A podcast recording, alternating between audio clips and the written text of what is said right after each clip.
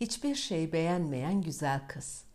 Hepten hüpten bir asa yaptım çöpten. Elimde asa basa basa çıktım yola. Selam verdim sağa sola. Basa basa yola elimde asa çıtır çıtır kırıldı. Anam ardımdan çığırdı. "Gitme kızım" dedi, sarıldı. Ben giderim dedim. Gidersin gitmezsin, gidersin gitmezsin. Pırttım elinden bir deli poyraz gibi. Az gittim uz gittim, dere tepe düz gittim. Altı ay bir güz gittim. İşte şimdi geldim size masal anlatmaya.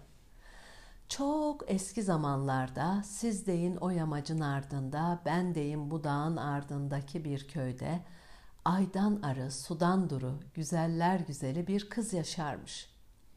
Kızın güzelliği dillere destan olmuş. Eh, hal böyle olunca zengini yakışıklısı, genci delikanlısı öyle çok talibi varmış ki, lakin kız hiçbirini beğenmezmiş. Hayatta hep karşısına daha iyinin çıkacağını düşünürmüş. Gel zaman git zaman talipler teker teker evlenmiş. Talipler birbirlerine söz vermişler.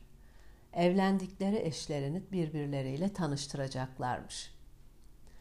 Bir yer ve zaman belirlemişler.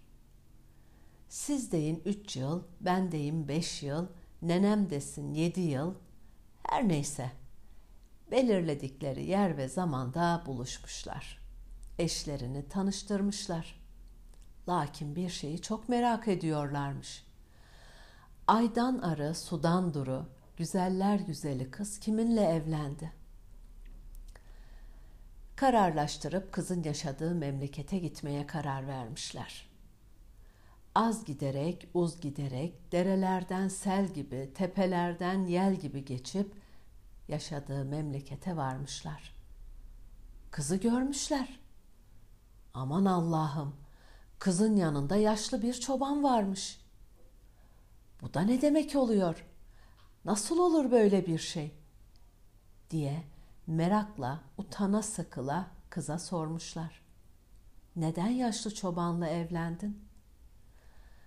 Kız hiçbir şey söylememiş.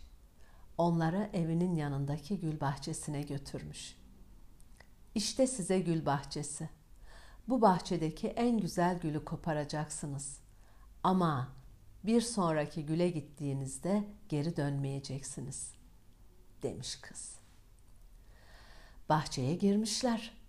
Gerçekten bahçede güller birbirinden güzelmiş. Gülün yanına gidiyorlar. Ama bir sonraki gülün daha güzel olduğunu görüyorlarmış. Hangi gülü koparacaklarına karar verememişler. Bir sonraki daha güzel, bir sonraki daha güzel diye diye bahçenin sonuna varmışlar.